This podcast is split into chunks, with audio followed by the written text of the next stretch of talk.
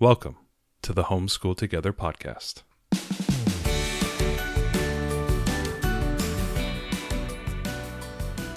Where one working mom and a stay at home dad help you navigate the nuts and bolts of the growing and dynamic world of homeschooling. with a focus on early learners like me. All the ins and outs of building and maintaining your homeschool life. Homeschool. Find out tips and tricks to make things like this easier. I'm reading. And ultimately, enjoy educating your kids. And what's that last thing? Have fun together. Did I do good, Daddy? yeah, you did, sweetie. Good job. Hello, and welcome back to Homeschool Together. Thanks so much for joining us. If you have a chance and you're going to want to, check down into the show notes and look at all the links of all the games that we're going to be talking to. Today, we are going to be talking mainly game schooling, so you might want to put away the credit cards, yeah. put away the checkbooks, Hide your Amazon list. Ham- ha- hide your Amazon list. We had uh, Danielle Dabbs and her husband Chaz, uh, and the second annual, third time we've had them on the podcast Mhm. From Board Game Babies, uh, world world famous from Instagram. Yeah, no, And we to- love talking with Yeah. Danielle, and it's our second annual games gift guide. We we know that this is that time of year when you're getting ready to buy gifts for the holidays, Yeah. and we just love hearing about new games from them. I mean, like selfishly, I want to hear about the new games. I know. Um, and this was a really great interview because they focused on games that were all multi generational, which I thought was really great. Mhm. Games that we could play with kids and adults and grandparents, and games that we as adults wouldn't mind playing by ourselves, even that aren't weren't solely kid games, which I thought was was really fun. Mhm. Um, and they put some games in here that don't necessarily have an outward game schooling appearance, but I think have some really cool social emotional learning. Mhm. So they put in some games that were like really good icebreakers to help families loosen up, you know, especially when we haven't seen each other because of the pandemic and Mhm. now families are getting back together. Maybe you're having a Thanksgiving get together with a bunch of relatives that your kids don't know very well. And it might feel pretty awkward playing one of these uh, fun, silly games, might Yeah, those- really those loosen cousins, things up. Yeah, those cousins are s- suddenly three years older. Yeah. Right. I mean, so there could be some. So they have some icebreaker type games. They have uh, games where there's a lot of like take that, you know, where you you're you're hurting other players and they're hurting you, and and kids have to kind of learn to be okay with that. Mhm. And I think that there's lots of there's really good social emotional learning there too. And then there's games that do involve math and other things. So there's a wide variety here of multi generational games. And I really appreciated getting to talk with them. They're always, uh, well, she's always a delight. I hadn't met her husband before, but he is also a delight. Yeah, and you flew solo on this one. I'm. I, I did. Yeah. The little one was not able to watch a movie as we had planned. yes. And so um, we we had to pivot. Yep. We're flexible. We're flexible, and um, we we brought we myself. brought it. We, we had the solid, you know, starting pitcher, and she went the full complete game. You didn't need the relief, you know, Bumpkiss in the back throwing, you know, wild thing. You didn't need Vaughn this this this this this time around. But anyway, let's hop into the interview. It was it was wonderful, and we hope you guys enjoyed as well. And this is Danielle and Chaz from Board Game Babies. Hi, Danielle, Chaz. Welcome to the show. Hi, thanks for having us. Hello. Well, so great to have you guys for our second annual game schooling gift guide. So you're like our go-to people for games because uh, you seem to be in the pulse of what's uh, what's fun and things we haven't heard of, and we've talked about everything that we play already on the podcast in our short bites. So we thought we would outsource again because we love talking to you. We have a lot of games. I think I was trying to think. I think we've like reviewed like maybe close to 200 maybe and we still have I just look at our shelves and I'm like I have so many more I need to share. So this is a good opportunity for us to share some ones that I haven't put up reviews for on our Instagram yet, but like fresh. that we enjoy playing. And some of there are a couple of oldies but goodies in here too. So you don't have to like necessarily get the newest and greatest thing. You might even be able to find some of these used or resale or Yeah, we love it. And I'm I'm here solo today. I'm missing my my partner in crime. So Chaz, you're on deck for all dad jokes because I can't, I can't do that. He's got it. He he's got the dad jokes down. Great. Okay, so we're getting ready. We're gearing up. We're feeling festive. We're getting ready for Black Friday shopping and all that great early shopping from supply chain challenges. I feel like I shop earlier and earlier every year. Um, so what are we going to start with? Okay. Well, usually when I come out in here, I talk about game schooling games because that's primarily a way we use games in our house. It's to teach and reinforce concepts. Um, and this is a homeschooling podcast, so usually it's very, you know, useful for people who are trying to teach their kids with games.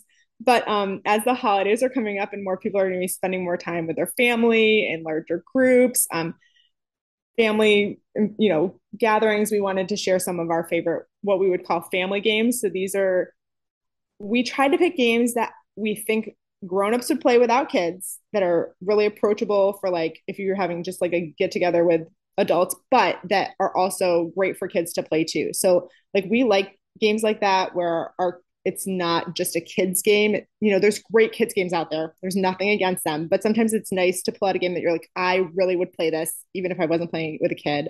Yes. And to be able to um, enjoy it with them. Yeah, I think the term that we kind of dorky term we kind of use is like intergenerational. So yeah, intergenerational. I like that.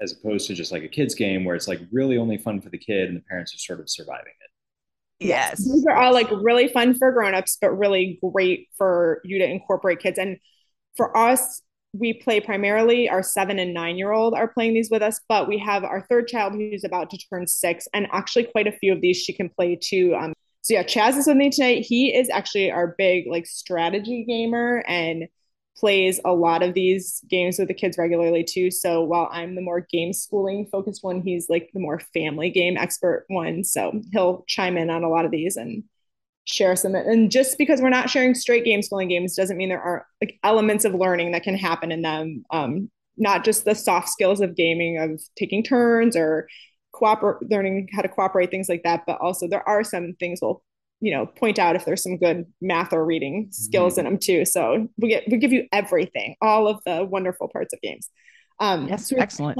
games that we're going to share and kind of piggyback go back and forth but um and we broke them into categories to kind of make it easier so if you're looking for a particular type of game um hopefully this will help you kind of narrow down even amongst these 10 because not trying to encourage everyone to go out and buy 10 new games necessarily you may want to pick not saying you shouldn't either. You do what you do, you do what works for you, but um, wanted to make it approachable and attainable to pick something good from the list. So, and I'd like to just say that um, if we base recommendations on our kids' ability to play games, um, I think our kids are pretty typical in what they can handle. Um, in the big strategic board gaming community, you'll see a lot of like Facebook posts of, look, this is my kid playing you know hour four of a game of Twilight Imperium and yeah five years old. Uh, our kids can't do that. Our kids are normal kids, I think, uh, or as normal as kids get. And so if I say if we say that we think this is good for a certain age, it's while we play a lot of games in our household, um, our kids play what I think are pretty normal games for their age. Yeah, I think our our age ranges are fairly accurate. Like you'll have kids who are you know more of the gamer t- like our seven year old is our big gamer so like he can play things that our nine year old can play easily that maybe she might not have played at seven but generally i think all of these are fairly approachable um and so i'd say all these games fall into multiple categories this isn't like the only category that the game falls in if we put it in that category but um we kind of tried to, like I said, lump them together. So the first few games we're going to talk about are ones that we think would play best at like a family gathering with multiple generations. These are like very, very approachable for new gamers, like as simple as the rules get, not overwhelming, takes, you know, just a couple minutes to teach. Kids of mostly any age could play them with, you know, not like a three or four year old, but like six and up could play them.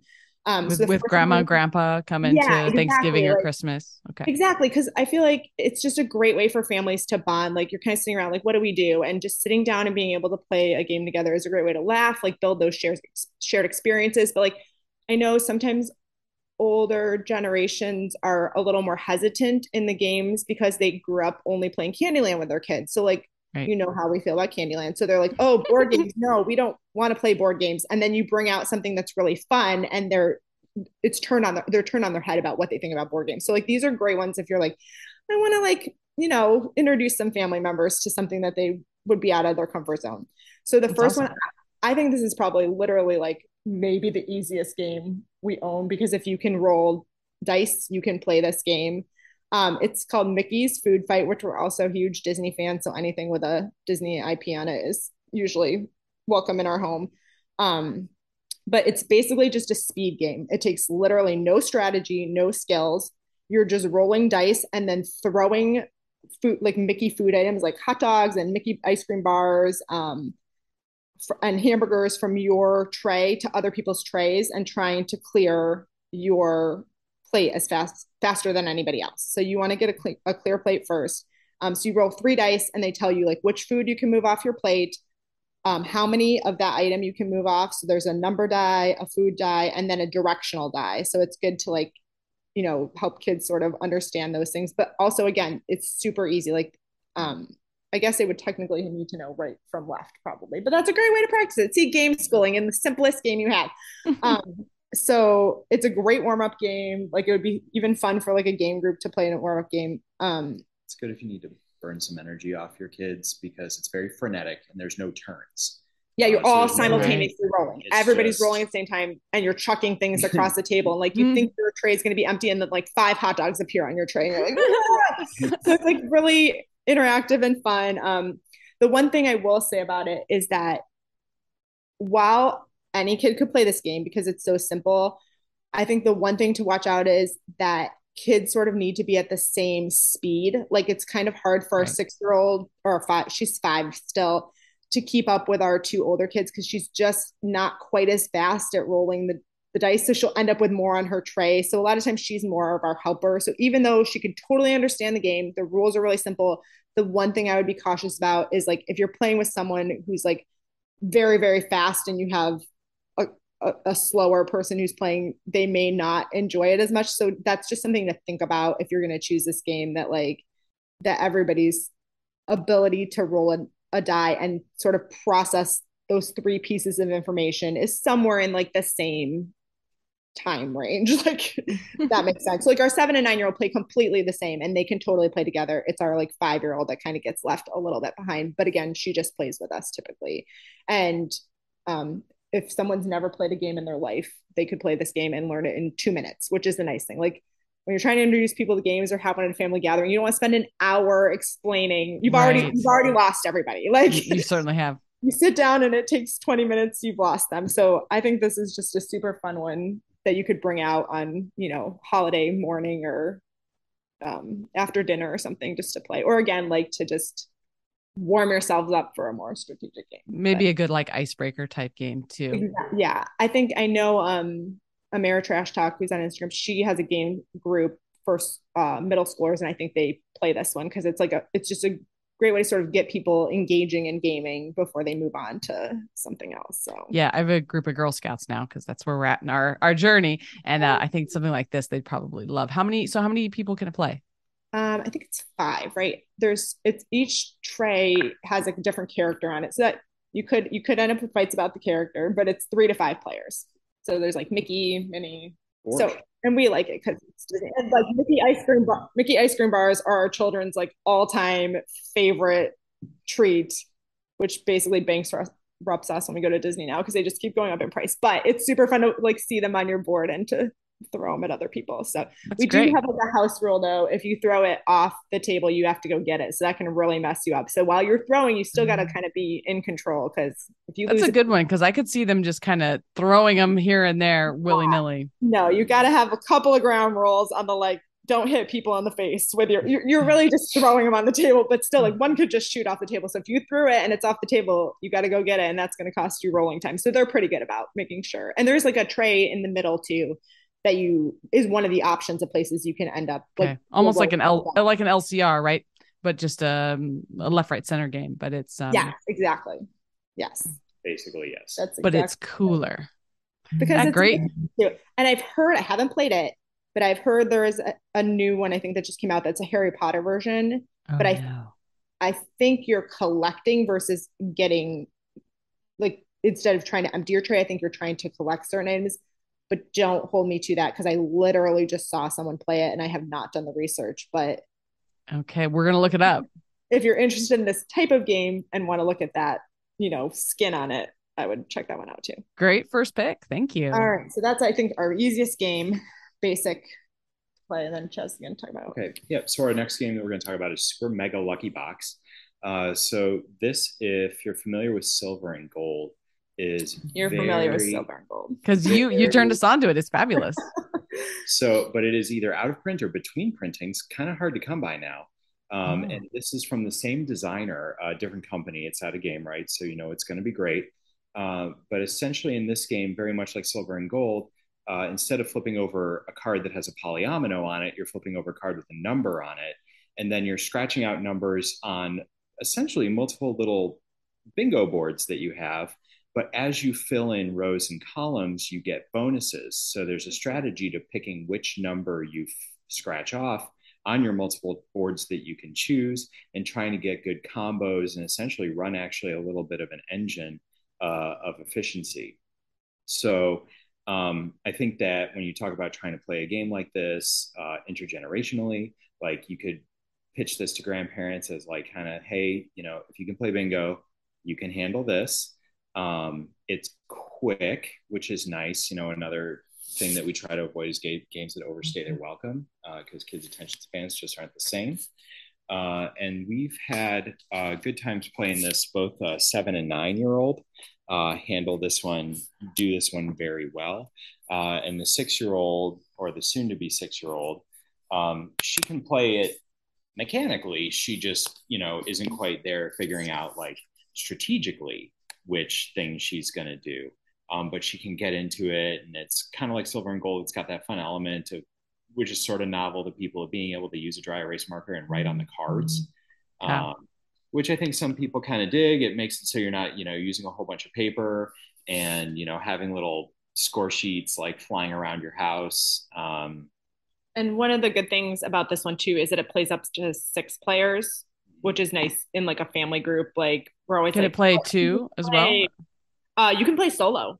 There's Uh, solo well, that's always play. exciting. So yeah, it's one to six players. Um, so that one I like for another family gathering because again, finding games that you can play, you know, more than five players, even more than four, can be challenging. Yeah, it certainly can. Six is nice. How long does it play? 20, 20 30 minutes? Yeah, I think it's under le- 30. I think yeah, it's always under thirty. I'd say like twenty at the most, probably.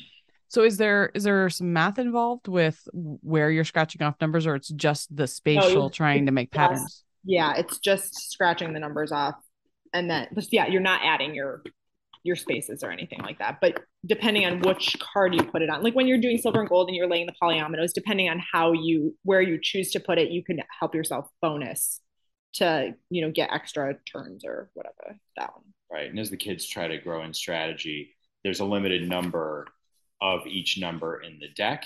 And so, as you know, things have come out, you know what is more likely to come out versus what isn't. But that's getting into a level of strategy that we don't really see with a seven or a nine year old. Um, but it's certainly something you can get into.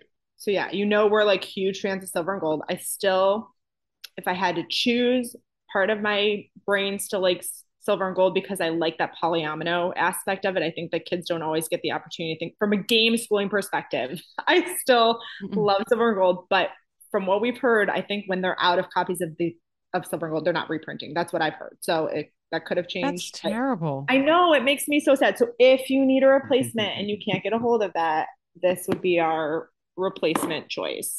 All right, super like- mega lucky I wish could, I wish you could show it because it's got like like um schoolhouse rock type. looking- Yeah, yeah. I, I saw it when it came out and I was like, I wasn't sure, you know, but it was Gamewright. So I should have just been like, oh yeah. It's like Sleeping Queens 2 just came out, and I'm like, I mean, I guess I just need to buy it because Yeah, just right. buy it. If it's Gamewright, basically, just buy it. You'll play it. You'll like it. Like, Yeah. no, that's that's typical. I mean, yeah, I don't think we met a Gamewright game. Even ones that people have said like, oh, we don't like. Like somebody told me, oh, Abandon All Artichokes wasn't good, and we love that. I love Abandoned All Arches. I It's know, and it is the perfect intro deck builder for is. kids. it's great. So Doesn't get more basic than that one, right? I right? know, I know. But again, so basically, I don't trust anybody. I just trust Gamewright. They're putting out good things, and they are always they they were we've done donations of games in the past, and they were very generous last year donating games to um, Fostering Hope for foster kids, which was just just put them even higher in my book. So we're, Oh, we're that's great to hear. And speaking of companies that we like, have you guys played any uh, Grandpa Beck's games? You know, I we gave our I think we gave my dad Skull King for Christmas Okay. last year, but we I don't think we played any. Skull King is a great one to play at family gatherings, but I don't think that one's approachable for kids. It's it is a great adult game. We play that like every time, like every time he goes to like a guy's like weekend, they play that like all weekend. Yeah, I Um, went to a guys' weekend where we were going to play tons of big strategy games. We had all these grand plans, and we wound up playing Skull King for like an entire day. Yeah. Wow. We wore my deck out. But if you're looking for a Grandpa Beck's game that is approachable for kids and like I don't know what it says age seven, but our five year old plays this game completely. Is a have you played Cover Your Assets? No, I've heard I've heard of it, but So when somebody like recommended this game and I was like, oh no, you can't play that game with kids. Listen to the title. Like that is no. and like yeah. besides the innuendo on the title, there is absolutely nothing like inappropriate about the game. Um, it's a really, really simple card game. Again, one that I think plays super well intergenerationally, plays pretty quickly. Um, but basically, what you're doing is you're making pairs in your own individual stack, and those are your assets. And then you're trying to steal assets from others, and then people are stealing from you. And then you can block them stealing, they can block you. So it's a lot of back and forth. Um, our five and seven year old love this game so much. Like, this game comes off the shelf more than any other game, and they play it completely independently. I don't think they're always following the rules because there is a two player variant where you're like supposed to put more cards out and they kind of just steal from each other so it doesn't play as well with two players. But um but it's so approachable for young kids and it's so i think fun for you know for grandparents to play with little kids. Like we took this one on vacation and played it with my parents and my sister and my and our kids. So three generations are playing the game. Um the thing it is almost completely take that because you're constantly stealing and being stolen from and our kids don't typically like take that games i think they're growing into them and we we think take that games are important to teach them like a, an emotional lesson you know what i mean it's like important to Yeah. not Have things taken away. go- yeah, like you have to be flexible and your plan might have to change. But this one, I don't think, even if your child has a problem with a take that game, I think because stealing is the name of the game, like everybody's doing it. So even if someone takes something from you, you're like, oh, I'm going to take that back. Like I just need to, once I get this card, I'm going to, like, it's happening so much that there's constant opportunity to steal and be that being stolen from doesn't feel as bad. And there's not that element of like, I don't like take that when you've like built something and you're like, I built this beautiful, like, like unfair we play without the take that because I, I built my beautiful theme park and you're gonna destroy it. Like I that makes me upset. But in this case, it's like someone's just taking a couple of cards off your pile. So I I don't think it's a deal breaker for someone who has family members who don't like take that and could even be a good growth experience for them depending on the kid. But um I just think this one is really, really fun. Like it's one of our top play game for our kids. Our kids are, I mean, constantly pulling it off shelf. But again, a group of grown-ups could play it. A game group could play it because it takes just a few minutes to learn.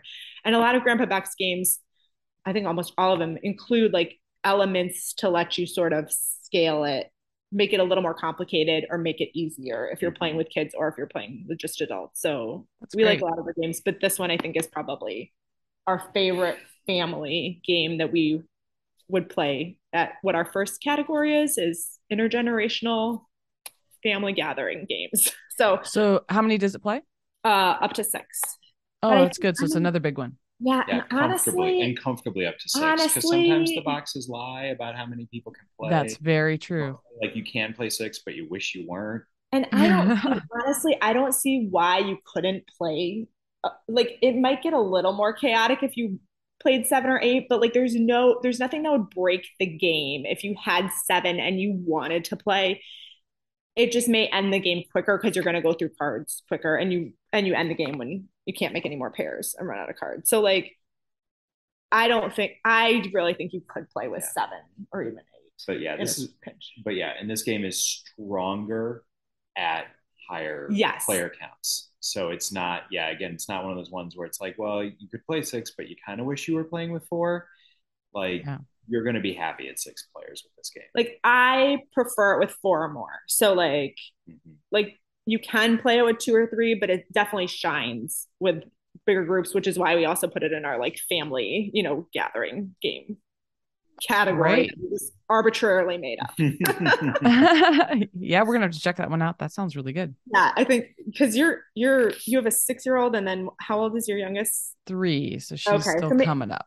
But like, I feel like our our five year old played this has been playing it almost a year. So maybe even when she was like almost five, she started playing it. she also really enjoys oh being Oh my gosh, she loves stealing. She's like so good at it because she so aggressively steals. like it's kind of disturbing. has no conscience when And it comes to also playing funny. games. but yes, they love because like someone can steal from you, and then you like if you play a card on top of it, you'll go like you'll put like three cards down, and so they're like, no, you can't steal. Yes, I can. No, I can't. And then it's like then you have this stack that's like in, like a lot more valuable. So then other people are trying to steal that stack because like once you you- you're adding value to that like stack of assets, if that's make if that makes sense. hmm Just play it, you'll love it. Yeah, yeah, we're gonna have to check that one out. That sounds really good. Yeah. Um, so then going kind of in the opposite direction. So we went like simplest, most basic games you could teach someone in a few minutes. Um, these are, I wouldn't say they're complicated. I would still definitely, like, we're going to have a game night tomorrow night with some friends, and any of these I would pull out for like people who were like sort of newer to games or, or, you know, weren't ready for heavy strategy. But these are games that we think will like satisfy a strategy gamer, but also are approachable for kids and new gamers, if that makes sense. Like, Yeah. you would play this and you'd be like, okay, this scratches the itch of like, I want to play something strategic, but I want my kids to be involved. Um, so the first one, have you heard of, of Canvas? No. Oh, it's amazing. Okay, this is one of our favorite games. So it is really unique. Like the, is the- again, I wish we could show you the box because the box is actually a painting. Oh, that's You can beautiful. Hang it on your wall if you want to. Like it is made to slide in and out with like a Oh, that's great. So, not that you would want to do that, but if you wanted to, you could do it. So, you're playing as painters and you're competing to make the best paintings. So, what's really cool about them are the there's you're collecting these art cards and they're clear plastic cards, except they each have like a different artistic element on them. So, they might have like a child floating through the air on a moon or like a tree or um I don't know, like a penguin. I don't I don't think there's penguin. They're they're still they're like pretty artistic. There might be a penguin. Um, they're pretty like they look artistic. Are they Um, like Dixit artistic or just like regular artistic? So they're clear primarily, but like the painting, the drawing on it is like a like a just like one artistic element, and then you layer them together Oh, interesting and you make a painting. And so like they'll cover they'll three Oh, I, cards. I see. Use them all together, stacking yeah, them. will layer together to make one painting, and then you put them on a backdrop. Oh, that is very neat. so that is really cool. Like just the cards themselves are beautiful. They're really fun to look at. They all have like, you know, a name on the bottom. So you might put it together and have like childhood dread is the name of your picture. Like when you make it. So it's kind of fun to like make your paintings and then share them. Like I have made a whimsical um existence or something is like the one you've made. And so the kids get a kick out of like presenting their card. Anyway, so how you play the game though you collect cards you are stacking them together and you have to to some degree strategically stack them because you're trying to have a set of icons available at the bottom that show you how you can score your painting. So everybody shares a set of um, goals that they're trying to satisfy. Like there's group goals out on the table and you're trying to make your painting to meet those group goals. And you can tell if you've met those group goals by the icons that are at the bottom of the painting. But when you layer your cards you might cover up an icon that you didn't want to be covered or you need. So you have to like strategically figure okay which one's on top which one's on the bottom? Do i want to use this one in a different painting instead? Um and then once players have created and scored three paintings the game ends. So everybody gets to make their three paintings which is also a nice part of the game. You're not like trying to make them as fast as you can. Like there's a, a real like balance of everybody gets to play and have their creations. So I think this is one of those ones, even where you lose, you're like, I made this beautiful, I made this beautiful gallery of these three paintings. So you don't like feel sad if you've lost because mm-hmm. for kids, that's always a good element to it. Cause some kids handle losing not as well as other, you know, they, they want to win. And this one is one of those ones where you like are just so pleased with the outcome that you almost don't even care who won, but you get like little ribbon tokens for each painting that have the scores um, or that like help you score. So it's just the components are amazing. Like nothing, like not, I don't want to say nothing because board games have insanely good components these days, but one of the higher quality, like one of the just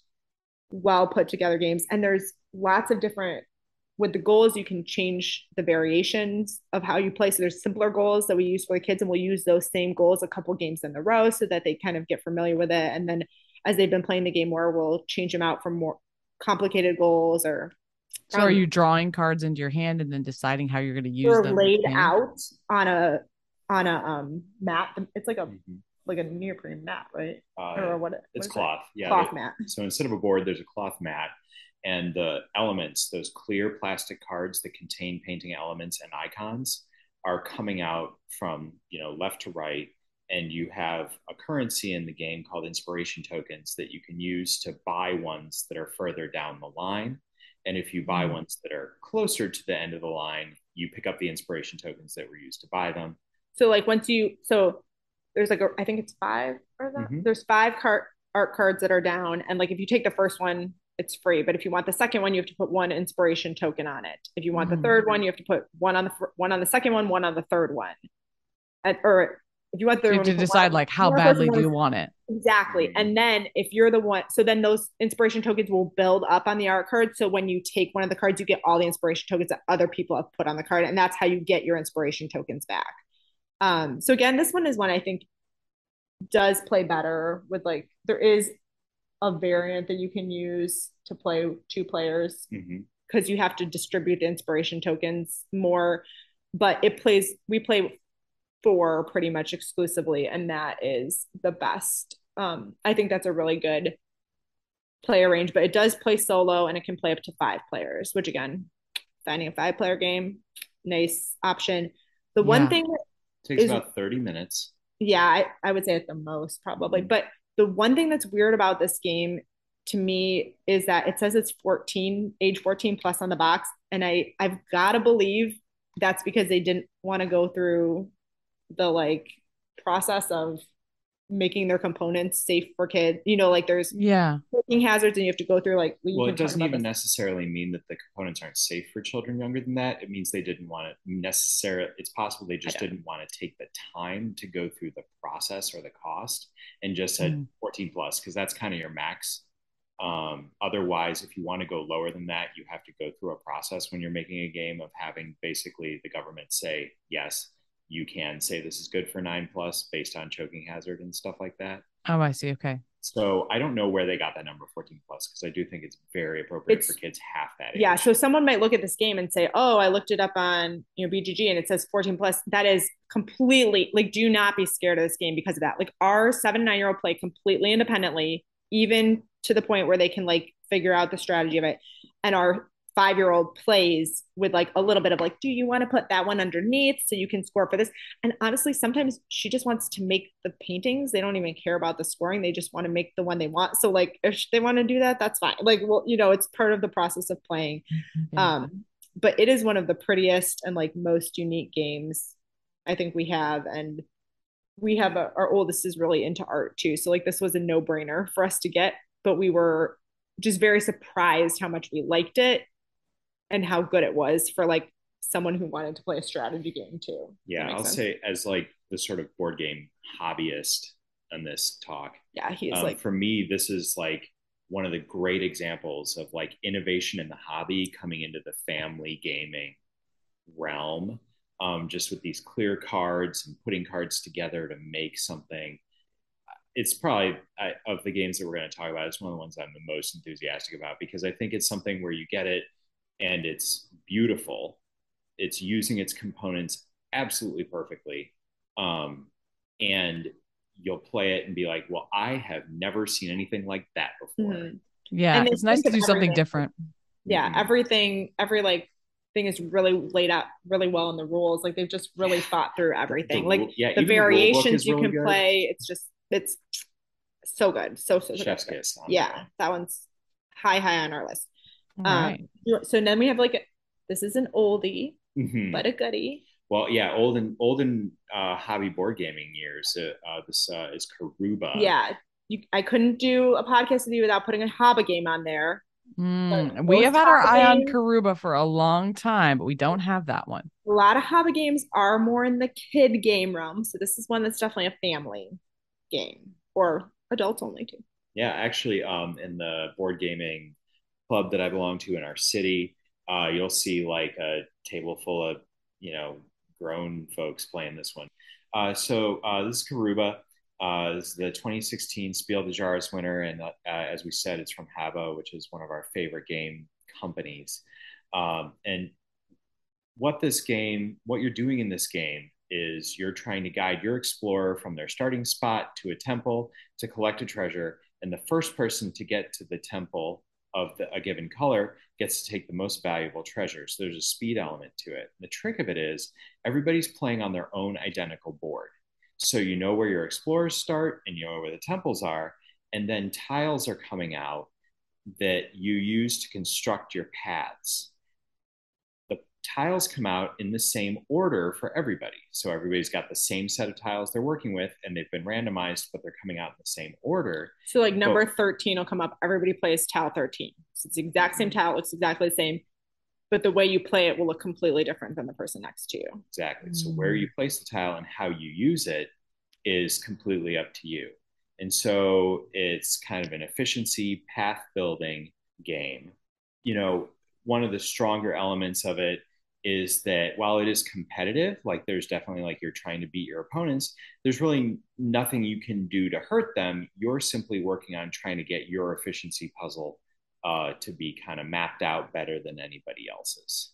I think the Mm. theme is really like fun for kids to like collecting treasure. Like as you move your explorer along the path, they'll collect like little diamonds, little gold pieces. Mhm. Um, the one thing I struggle with this game with this game is that the setup, like laying out all the tiles in numerical order, takes a little bit of time, and then like someone is usually the caller. So what we've done is used an app that actually does the like decides what tile is next. So like that takes the pressure off one person from having to do that job. So that kind of solved that problem for us. And it has like really fun background music of like Mhm. ju- like you know what you'd hear at Disney and like Adventureland as you're walking Oh, okay. around to like just makes it like a fun dynamic when we play. It. We always have the app going to like tell us what tile to play next and it plays the music in the background. So that's a fun little like aspect of that that is not part of the game, but it's fun. I think it's fun when there's things that go with the game. Like we have Wingspan and it has like a bird calling app. So you can like scan the card and hear what the bird call sounds like. Oh man, we're gonna have to get that. We have Wingspan as well, and I didn't know about that. Yeah, Yeah. great for homeschool, st- like for educational stuff.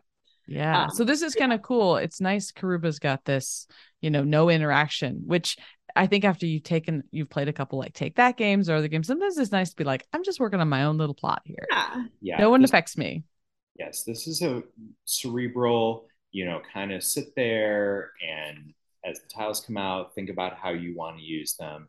If a kid needs a, you know, if, or a family, you just want to have it be a little bit quieter, a little bit more chill. It's, I think it's quite fun. And again, the real uh, fun of it comes from the excellent components and the way you're building a little jungle. And I think if you have uh, the free app going, uh, you know, playing again, yeah, some background sort of generic jungle uh, sounds, you know, it kind of becomes a little bit of an immersive thing. But again, not quite, not as amped up as say Mickey and Friends Food Fight, you know, which is basically like a, you know, Girl Scout icebreaker turned into a board game. Our seven-year-old plays this one fine. Our our five-year-old has not played it though. I think it would just be a little bit too much. Yeah. And how many players does it take? um, it is Two two to to, four. four. so kind of in your basic range. Your- Right, maybe Yeah. half half hour. Yeah, I'd say half hour. Half hour tops. So, and there's multiple treasures that you're going for, right? That's my memory. There's multiple temples to try to work towards. Yeah, you're getting there's multiple temples to get to, and whoever gets to that temple first gets the highest like number of points. So you can be going after different temples and something like ultimately you're trying to get to all of them, but typically there's at least one you're gonna miss. So it's just however you decide to strategize, which again I think is kind of at first I feel like this is one of those ones where you play at first where you're like hiding your board because you don't want like someone to copy you but then after you've laid a few tiles, like everybody's just doing their own thing. Like right. Um, it's too it's too different at that point. Yeah. So it's a good one. I I feel like you could probably find it for resale since it's a couple years old at this mm-hmm. point. Um yeah, it's one that's pretty popular though. You don't find it for real sale that often. I was gonna say probably people don't let go of it because it it does like again meet that like strategy gamer itch, but like could totally teach it to someone and start playing it within five to ten minutes, which you know, is a really valuable thing when you want to incorporate family or kids into something. Like if yeah. we try to spend 40 minutes explaining a game to our kids, we've lost them. That's like their full attention span. That's all the attention span they have for the entire gaming experience. Or the grandparents. Or the grandparents. Yeah. So we can't right. we've got to have like, you know, this takes us five minutes to explain and 20 to 30 minutes to play kind of is like the sweet spot for us when we're playing like a family game with kids. Um, you know, maybe we can push it to 40, but generally we try to stick 30. And a lot of times too, it's like we're trying to get them to bed and they're like, can we play a game? We're like, of course we're not going to say no, but you also have to go to bed. So this has got to be not an hour long game. Um, so the next one we have is uh, Copenhagen. Again, not like a brand new game, but not at, probably. I don't think it. I think it's only a couple years old. I think we got it at Origins. Um, but so Copenhagen is this really pretty uh, polyomino tile game, which we, if you know me, I love. Oh, it's 2019. Okay. Um, yeah, it was the lost years. It feels like it was forever ago. Right before it was right before I forgot all existence. Um, so anyway, it's laying polyomino tiles to fill up a building, basically. So you're trying to build like you have like a building in front of you, and you're taking colored cards, and you're ter- you're collecting. You're doing like a set collection of cards, and then you're laying down polyominoes to fill in horizontal horizontal lines and vertical lines. I just put those two words together. Um, and then as you fill those columns and fill those rows, you are gaining like bonuses and scoring points that way. So it's pretty simple. To me, this one feels the most like Tetris because it is like this, mm. it looks like a Tetris, you know, the way it's mm-hmm. an up and down building. It feels like you're putting Tetris pieces in. And it's just really beautifully designed, really pretty colors. Um, there, so this is one again, I think people would look and be like, oh, this is a game for adults. But our seven year old has been playing it, I think, since he was 5 mm-hmm. And again, he is our gamer. So, like, I don't know that I would say a five year old could play this, but I think there are some five year olds who play. But I'd say seven is definitely approachable. The one nice thing about it is they have these power, like, you basically have like power tiles that you can activate to play an additional card or to gather something, you know, to to give yourself a bonus or to do a, a it's like a tool that you can use to enhance what you're trying to do without having to take another turn. And so when we started playing with him, we would just play with like one of those instead of playing with all of them. So it is another one where you can kind of like take a little bit out or add a little bit to it depending on how you want to scale it to who you're playing with. But it's not that complicated. It's another one of those like you're pretty much focused on building your own thing and filling your own stuff, but you are racing the person next to you to some degree because the, the faster you fill in your columns and rows, the more points you're going to score quicker. And then it's one that whoever gets to the score cap first wins. So it's not like everybody can fill in their whole building. It's you mm-hmm. do have to like strategize what's going to score me the most points the fastest. Should I finish this vertical line or should I focus on the horizontal? Um, but it's just really pretty, and I think it's one that I recommend if you want like a game that you want to play with your spouse on like a nice, you know, little date night game, but that you also want to play with your seven, eight, nine plus child. And so is it it's got like some good spatial reasoning, right? Because you've got to figure out what, you know, different yeah, you know, configurations of these polyominoes can fit. Yeah, and like there's windows on the tile. So if you have a row with all windows, you get more points than if you like had put a row or put a tile in that you didn't line up the windows. So you have to like kind of figure out how am I going to maneuver this to fit in to give me the most points. Yeah, this one is uh it's kind of about the weight of a like a ticket to ride. And in fact, it kind of Okay. borrowed one of the uh, card drawing elements from Ticket to Ride. Uh, so it's very much kind of in that wheelhouse of like adults can get a bunch out of it, but kids can definitely approach it. Mhm. Except instead of laying out trains where so you're thinking about how are you going to make your quickest path from one place to another, or your path that's going to incorporate a lot of different places like Ticket to Ride. This one is the Ticket to Ride card drawing element mashed up with Tetris polyomino placement. And so, but Oh, it's cool. right about in that wheelhouse, uh, about the same length too. Takes about half an hour uh, to play. And again, some good scalability by being able to strip out some of the elements that might appeal to your more strategic gamers um, to just make it so that there's less for kids who are going to play to think about without actually removing any of the competitiveness of the game. That's really great. So how many does it play? It is a two to four. Okay, great. Another, I feel like the strategy ones we're sharing are exactly what a strategy game would be, which is two to four players, you know, like Yeah. those those ones that play really quick and are easy to learn that we talked about first are the ones that play to six players a lot because they're meant for like a more Yeah. dynamic group and this is definitely more like your normal sort of count um so i'm gonna let you talk about the last one because i haven't actually ever played this game this is why he's here because Okay, this is excellent. this is another oldie very yes. old So yeah, we were trying maybe to, we were- older than us No, we were trying to. Well, it might depends on what month it came out because it actually came out the year we were born. Um, Oh, so wow. Yeah, survive, escape from Atlantis. Um, so this is uh, uh, Still for sale? It is. Yeah, it's been reprinted many times because Uh, it's that it is good currently available. The expansions for it aren't much to my chagrin, but uh, the base game, which is all you need, is currently available. Uh, two to four players. Uh, I would recommend three or four. I think two would be very difficult. Um, and so in this game, you're basically trying to get all of your little people off of a sinking island. Uh, the center of the board is an island that's sinking. And the way it's sinking is by each player consecutively drawing tiles off the island and causing it to fall into the ocean. And when you draw the tile on the back of it, is something that tells you what you need to do, whether it's uh, move a shark or move a kraken or move a whale or place a new shark, kraken, or whale. And so these sea creatures are running around and they're basically gobbling up your explorers who you're trying to get to safety um, by getting them from the island to the mainland, which is the outside of the board, essentially. Um, so when you play, uh, you have the opportunity to move your people either on land, on boats, or swimming in the ocean. And then you draw a tile that tells you what to do, and then you roll a die that lets you move sea creatures, essentially. Um, Hmm, interesting. It is uh, definitely a classic. My, the one thing I will warn: strong cutthroat element.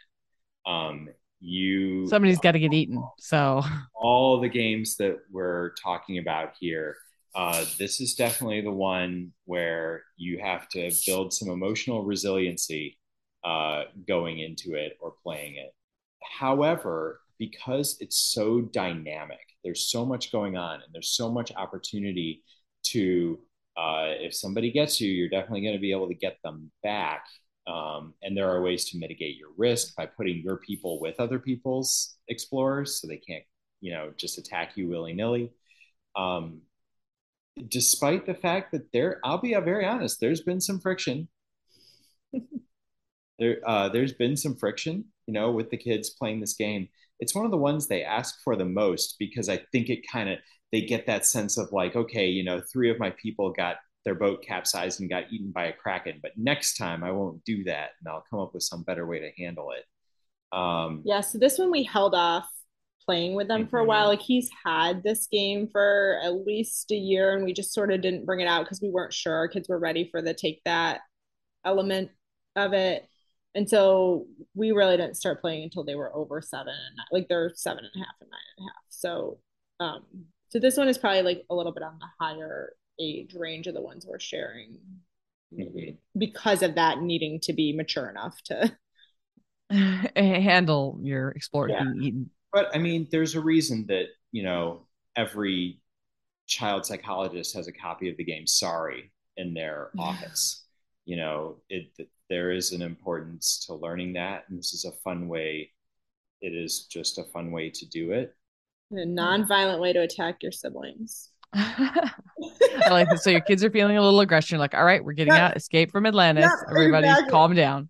But I feel like a lot of people, like if people are listening to this, I bet I guarantee there's people who are like, I played that when I was a kid because I feel like it pops up a lot. Like people will like bring out the co- they go to their grandparents' house and they find their copy and they play and they're like, remember how good it was. So We had a game when I was a kid called Lost Treasure, and you had like a, you were like a diver for treasure, and you press these buttons, and you would go down, down, down, and you would maybe hit treasure or not, and then you would be running out of oxygen, so you'd be like, okay, I'll just go one more, I'll I'll dive one more, and you and you had a grid, you could like pick numbers, which square you're gonna dive in before you run out of air and die.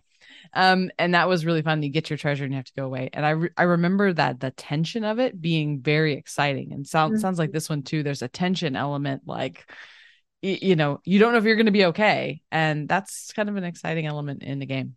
Yeah, it definitely uh, brings a significant amount of tension for, again, a pretty quick little 45 minute game.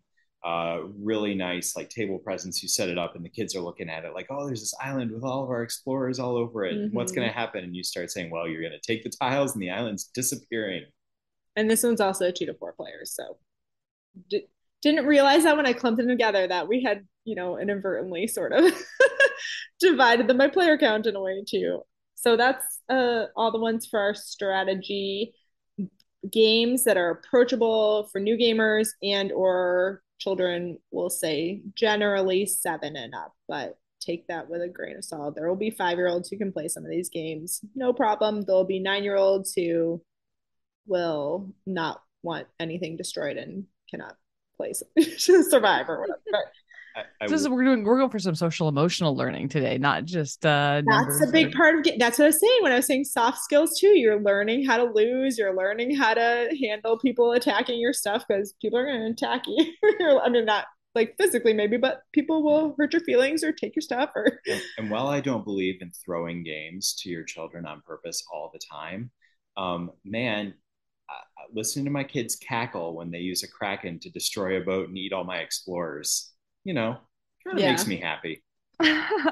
I do find when we play take that games with kids, it does help when there's a little bit of like gang up on mommy or daddy. Like, you know, if Mm, we're playing right. with them like, independently, they couldn't play together because then someone would cry. But like, if as long as we're there to be the like enemy, Mhm. you know, the one that they gang up against, then generally that helps. Like, if you're if you're looking for a strategy to help your kids, you know, again, you shouldn't always throw the game or like you know not play to your level. There's, I think there's a you need to know your kids and you need to figure out like what that balance is for you. And some people it's never and some people it's all the time. Do your thing.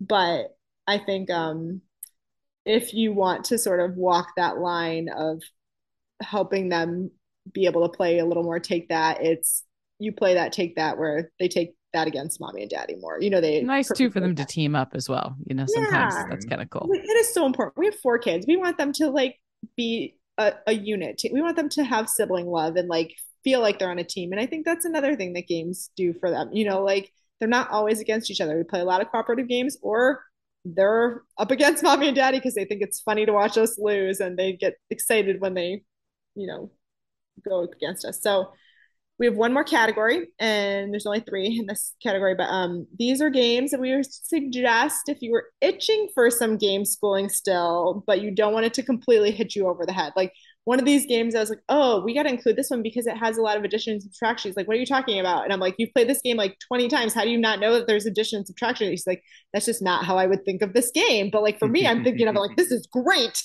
So we'll get to that one but um do you want to share about Quirky Circuits Sure. this is a So um, Danielle hasn't had the opportunity to play this one with the kids yet, but uh, a game that I've really enjoyed playing with them is called Quirky Circuits. Uh, and so what you're doing in this game is you are cooperatively trying to uh, guide a robot through tasks on the board. And the board is actually a spiral bound book with about 20 different boards on it in it. So you just, once you've completed one, you go to the next page and they get steadily more and more difficult. And the way that you guide your robot through its tasks, which in the first few missions is just a Roomba that you're trying to get around sucking up dust bunnies uh, without running into furniture. The way you move it around is by playing cards that you have in your hand that your partners can't see that either tell the Roomba to go forward one, forward two, backward one, backward two, or turn. And when you play those cards, you put them face down, and all your partners know is if your card lets the Roomba move forward or backwards or turn. They can't tell what you've actually done exactly. They have to infer. And then when you're done playing cards that you think are useful, your partner can play some cards and then you can play some more. And then you flip them all over and see what you program the robot to do. Uh, you're not allowed to communicate. You're cooperatively. It's cooperative. Yeah. You're trying to get, and so every time you do a hand, so you play out as many of your cards as you want, you flip them over and you see what you've made the robot do. The power meter goes down by one. And the goal in the first few levels, for example, is to suck up all the dust bunnies before you run out of battery. Very, very clever little way to introduce the concept of programming um, it's cooperative. So again, we've been talking about a lot of like, hey, be ready for some emotional struggles. This one, not so much. Just uh, the hilarity that ensues when you when you accidentally make the robot just spin around in a circle instead of successfully completing the mission that you're supposed to. Um, but really getting a sense of a basic idea of what programming language consists of, and then also uh, making inferences about what your partners are doing with limited ability to communicate. So it's like mm. introduction to coding and mm-hmm. nonverbal communication and how like important that is or can be. Yeah. So this is one. Nice. It's kind of similar to like it's, it's by the same person as Stuffed Fables, right? It's the so same company that made Stuffed Fables. Yeah. So you guys played or heard of Stuffed Fables? No, we haven't. I've heard of it. I haven't played it it's another one of those like book games. So those so Stuffed Fables is our seven year old and hit and Chaz's like father son game that they play through. So like they've just ended up being the same way with this game, like unintentionally. It's just this is the one the two another one that the two of them just always sit down and play together. That's why I haven't played yet because it's always like a daddy son game, and I I can't you know mess that up. I'm I'm not welcome in that game. No, just I'm so sure how do you play, but so how do you how do you like non-verbally because you're just putting down these cards and they can't see so how do you kind of work together? So when i play with my son the first time we played was just total chaos because i didn't have any guidance whatsoever. You know again you've got a hand of in the case of a two player game five cards that again are just basic directions forward backwards or turn. And you both have the same hand right? No. Oh, you do- oh you don't. Okay, I'm wrong. Don't listen. You don't have the same cards, uh, but on the back, and again on the back of the card, it does indicate whether or not this card is a forward backward movement or a turn card. So if you know that your goal is to get the robot, you know, two spaces over and then make a left turn to get to the next dust bunny, you could look down at what your partner put down and make some inferences that okay they've probably moved forward two to get that dust bunny and then they put down a turn card. Well hopefully it's a turn to the left because that's where the next one is. You know what i mean? But then mm-hmm. they stop putting down cards because they must not have had anything useful. So now i'll put down a couple and then you s- see what happens. And that's just fun. in playing with my son um, the first level we won barely um, because we, he didn't understand. The second level, we played it and we lost. Um, but then he kind of got the idea like, oh, okay, when you stop putting down cards because you didn't have anything useful, as opposed to just playing everything in your hand because you thought that's what you had to do. So there's a lot of learning that goes on, but it's really quick to set up, really quick to play. Your level doesn't go well, you just put all the things back on and go again. And like, I don't think our seven year old would look at this game and be like, oh, this is an educational game. But like, mm-hmm. there's definitely like a lot of, you know, with the coding aspect and the like trying to sort of infer what other people are putting down. There's a lot of educational value to it. So Yeah. and as the as you get deeper into the scenario book you get into things that are more complicated than just move forward move backward left and right it's not just that for an entire book of scenarios there's like jumps and you know things that you can't run into and things that you need to run into in an order that you need to do things so again it just i really love the idea i love games where um, it kind of grows. Like you start at one place, and as you play through it with the same kid or a couple of kids, you um, watch them kind of learn and pick up tricks. And I, I just think that's fun. But this is one you Yeah. said we were talking about beforehand, our stack of games, and if we would use it at game night for adults only. And you said this one you probably wouldn't play with all adults. It, it is more like geared toward playing with a kid. Is that kind of what you were saying? I would agree. I mean, but maybe that's just based on my taste in games. I mean, even if I was going to play something cooperative with grown-ups, this just probably wouldn't be what I would go with. Though, I mean, frankly, at the beginning of a game night, people are rolling in. It's kind of a funny way to sort of again Yeah. see how poor we can be at inference and communication. But you probably kind of similar to like uh, Magic Maze, where you're you know having to move move around and you can't talk about it. Have you guys played Magic Maze? No, to I think we confess, played Magic I- Labyrinth, but we haven't played Magic Maze. So Magic Maze is a little bit similar. We have it, and uh, you're like in a mall, and each person can only move one way. Like I'm, I, I'm the only one that can move anyone forward, and somebody's Oh, the only one that can turn people or whatever. And so, you know, it's like somebody will move, and then we're waiting because we need the other person to do the next step, take the Mhm. next step in the plan. Um, but we, we can't talk about it, and it's all timed.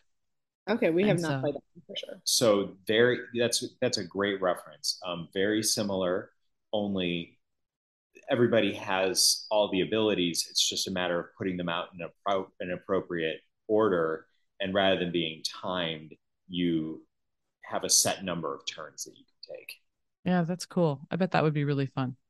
Cool. Great way to introduce, you know, beginning coding concepts. Yeah, I think Mhm. our son was into that, so we thought this was a good, you know, way to take it off the screen a little bit too. You know, like we're Yes. we like him doing the screen stuff too, but it's like let's let's do this analog. um, not that I mean, when you're coding, it is by definition typically digital, but still, I'm sure you could like also have a kid who concepts. could, you know, early on, even solo, just put the cards out to get the robot to the right place, yeah. right? You know, So just like by an activity. themselves. Yeah, as an activity. Yeah, that'd be great you for like a absolutely solo. could that actually would have been a good way to teach him as opposed to failing their second level Good tip. You No harm, no foul. This totally like changed how everyone will play this game when they start out. Well, I was just thinking about it because we have it first. we have robot turtles which is Okay, you know it's lower and they kind of but she she will our daughter will put her whole sequence there and then she's like Yeah. running through in her brain like okay is this going to do Yeah. everything i want it to do and this is neat because it adds the element where they're you're playing together and you can't talk but um definitely on those higher levels you could do this as a solo exercise which Yeah. is kind of cool That's a great idea. Yeah Um, so then our second to last game, you you may know this game as a different game. It is Toy Story Obstacles and Adventures. It is literally you guys have shared Hogwarts Battle, right? yes we love hogwarts We battle love Hogwarts Battle. We love Hogwarts Battle too. This is a complete just reskin of Hogwarts Battle with Toy Story theme.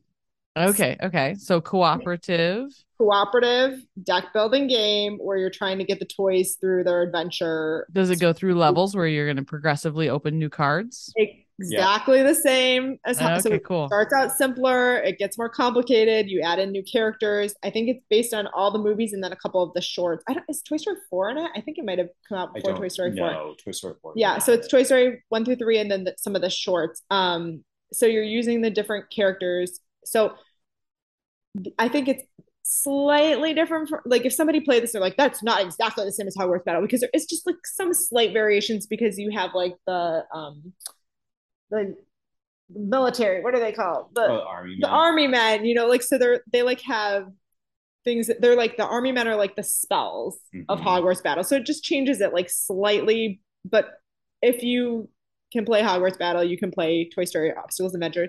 The thing I like about this, and the reason I wanted to share it was because I don't think a lot of people know this one exists. I think a lot of people know, especially if they listen to your podcast and have heard you share um, about Hogwarts Battle.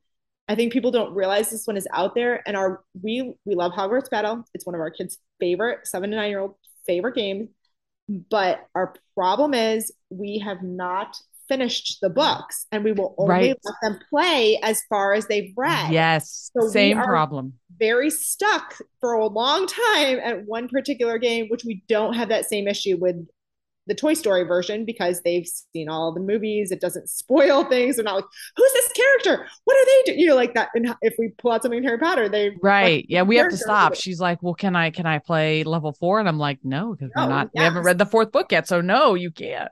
So we ran into the same thing. We're like, okay, well, even though it's like basically the same game, we're getting Toy Stories, Obstacle Adventures, because we know it's going to be another year at least before we finish. We're on like book five, I think. So it's going to be So it's the same mechanic. You've got like a, a, a location that's filling up. You've got bad guys. You're you're buying cards that will help you in this deck builder, and then you're all working together. You got health. Yep, It- exactly it the is same. the same game. They- Okay, so yeah, for folks who haven't played that, that's kind of a it's a a, a standard deck builder. So you're going to draw a hand of five, play from that hand, and then you'll discard and draw a new hand of five, and you're you're going to keep cycling that discard pile over and over. Um, but as you acquire new items to go into your deck and make it better, and you're battling bad guys, Yep. And the thing points. I I love both of the both of these ga- Hogwarts Battle and this one. Um, I love watching our kids do the combos. Like they always play the same characters, so they start to get to know like what special power they have or like what they want to have in their deck that will like combo well with their initial deck. Um, and I just think watching them all that stuff click is so fun. And so I'm I like that we've got we've been able to get into the more complicated because it, it that one does get more complicated as you go on too. So like if you want to be able to move in that level and you haven't read all the books, and I think there are also people who don't read Harry Potter. It's just not their thing. But I think this is a really good first deck builder and a Mhm. great way to introduce deck building in a really fun um, theme both of them but if you're not a harry potter fan for whatever reason this is a good alternative so you're not completely left out of what i think is a really excellent game and i think you guys agree that Yeah, it really is. So what do you think is the age? I mean, I know my, you know, almost seven year old is playing it. I, I feel like that's kind of the right age. yeah we started right when our son turned seven like we got it for christmas i want to say last year and he turned seven in january so like right when he turned seven he started playing so there is reading to it though so i think some of that is dependent on their reading level but there's a lot of repetition in the reading so this Yes. is why I kind of put it in the game schooling one because I do feel like it really helps if you're playing it with a seven year old. It does help them like sneakily practice their reading. Oh, that's totally why I play it with my daughter. they're looking at all the cards that are out in like the market or whatever and reading what they do and like reading what their cards do and then you so I like games that new readers are playing that include cards that have a little bit of text on them because they're not overwhelming. There's generally repetition and it's just a great way to help them like practice reading in a non-threatening, super fun way.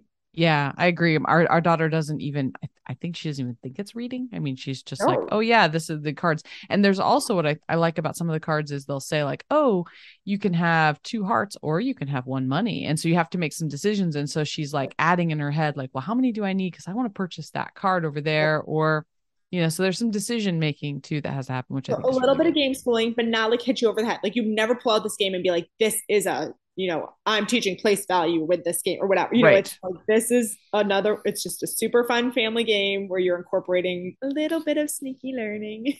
yeah, yeah, Which great like. choice. We'll have to check that Uh, out.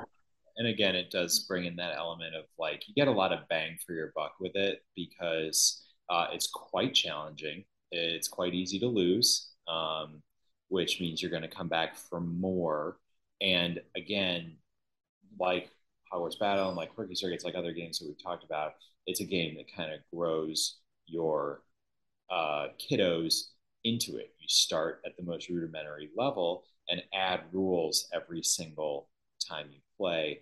And so you can watch the kids become more facile, more Mhm. complicated strategies and thought processes. And that's fun too. Yeah, I like the progressive element that you, you get an initial deck of cards, and then assuming you've won that game, you get to open the next deck, and then it's got you know a few extra things or new rules. It's it's a it's a fun dynamic, but I agree with you. We have the problem of with Harry Potter having to stop. So So So, so this is a yeah, this is a good one if you're not gonna read all the Harry Potter books by the time your kid is seven. Then think about starting with Toy Story, and then it'll be exciting because they'll know how to play Hogwarts Battle, and then it'll be a whole new fun theme for them. So, um, so that that's why I want to share that one. I knew you had done Hogwarts Battle, but I feel like this is not known. Like even a lot of people who are like very involved in the gaming community, when they see this game, they're like, "Wait a second, is that just the same game in a different like they just don't know it exists so just another option out there and then the last game we're to share is i don't think it's is it that old it's it's another i would say maybe older but good not as old as survive but like 2011. Yeah 2011 so um this one we see all the time resale i don't know why because it's a great game i don't know why people are selling it they must just you move on to something more complicated or whatever but um have you played king of tokyo We have King of Tokyo. We really Oh, like it. was i not But but but no, but share it. Share it for our for our listeners because we haven't well, actually won't- talked about we it on the podcast. Well, instead, we'll talk about King of New York, which is literally the exact same game. No, I'm just kidding. No. We'll talk about Okay. King of Tokyo. we won't tell the all the details of play. so no, you- no, no. Go Yeah. go go for it. We haven't talked just about it, so I think it's a good like, one. We'll just give like the very simple overview and why it's a game schooling game, and then you can talk about it. Okay. Well, uh, so King of Tokyo is a King of the Hill style uh, game where uh, you're basically playing as kaiju uh, and uh, essentially beating each other up in a slugfest to see who can be in control of Tokyo the longest and accrue victory points that way. Um, but it uses a very familiar, uh, very familiar mechanism, which I think is very helpful when you're trying to introduce either young or uh, intergenerational gaming.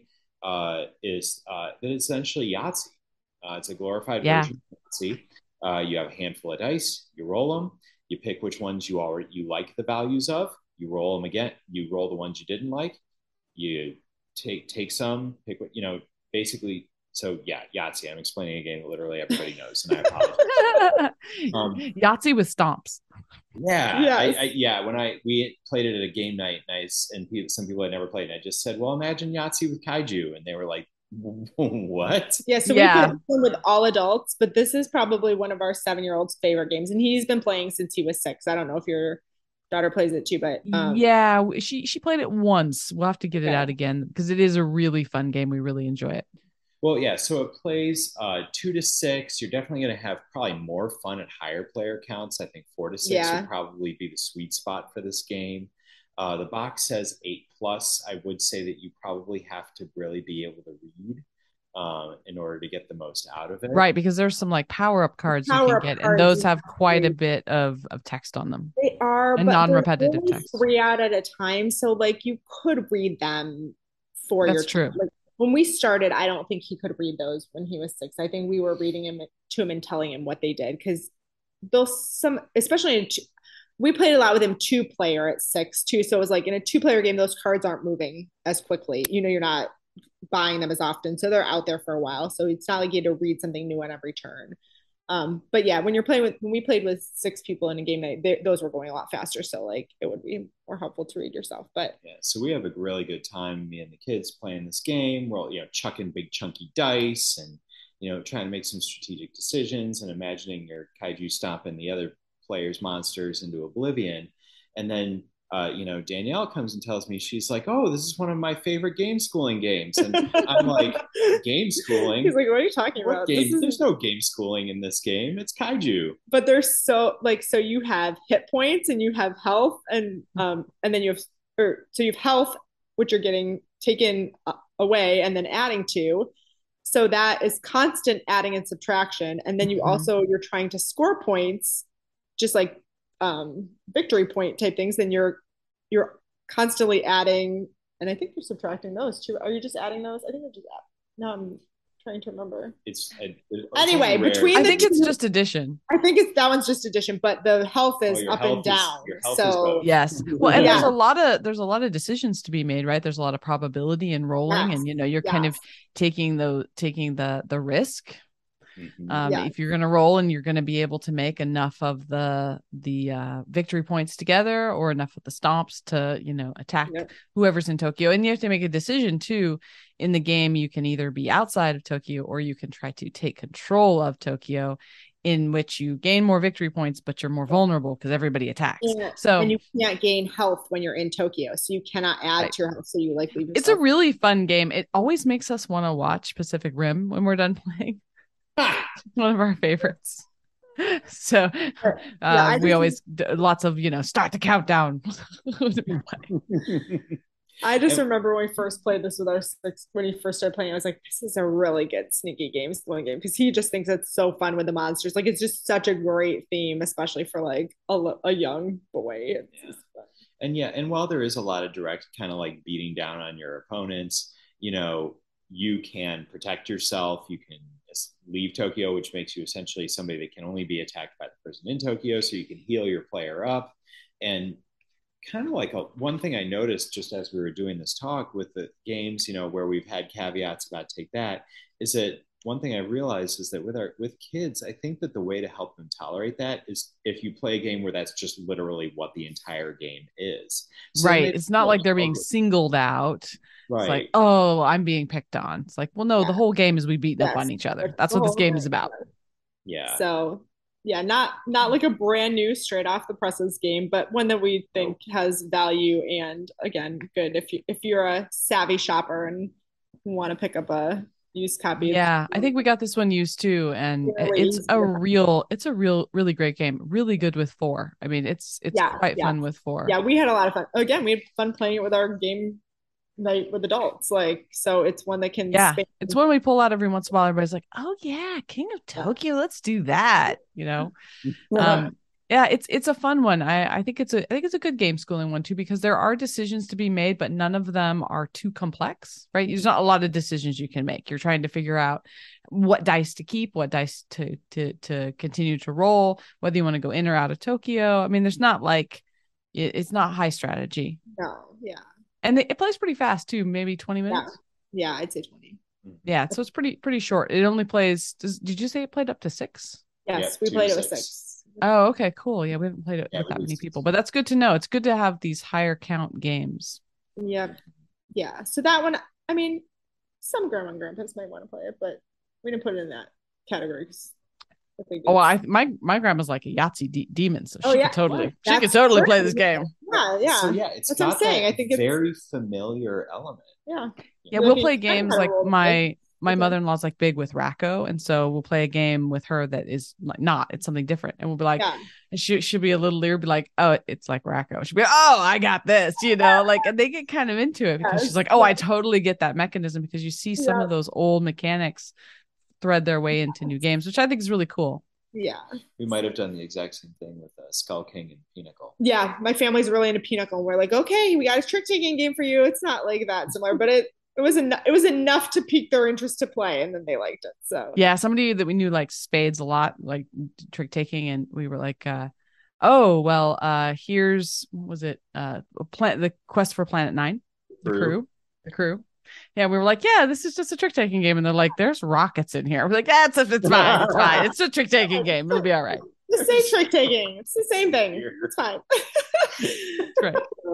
Well, that's a great list. Thank you so much for for uh uh giving us this great I mean, I'm just like adding to my Amazon list as we were talking. Um Good Matt's not here, so he doesn't That's right. He doesn't, what he doesn't know, he's going to hear about it when he make edits this. But Great. And so then, and tell us a little bit about Board Game Babies before we go and some of the work that you're doing, wish lists and things for, for kiddos.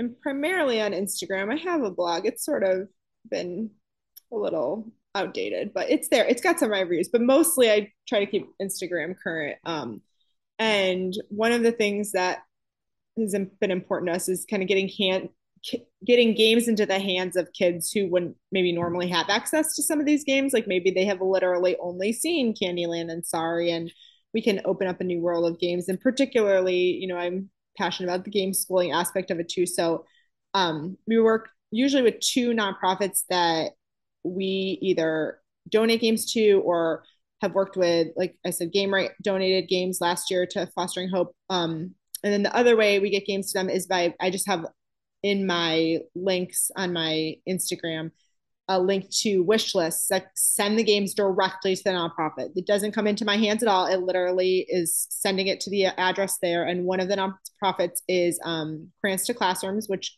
gives school supplies to kids at low income schools. But one of the things that we think is great for teachers to have in their classroom are games. You know, sometimes they're just playing them indoor recess, but sometimes teachers are using them in small groups or having a volunteer come in, or if like a specialist comes in and works with a small group of kids, or make it a station depending on what the game is. Um, having access to some of those really cool game schooling games. And you were saying you just got uh, Code Crackers. Uh, yes.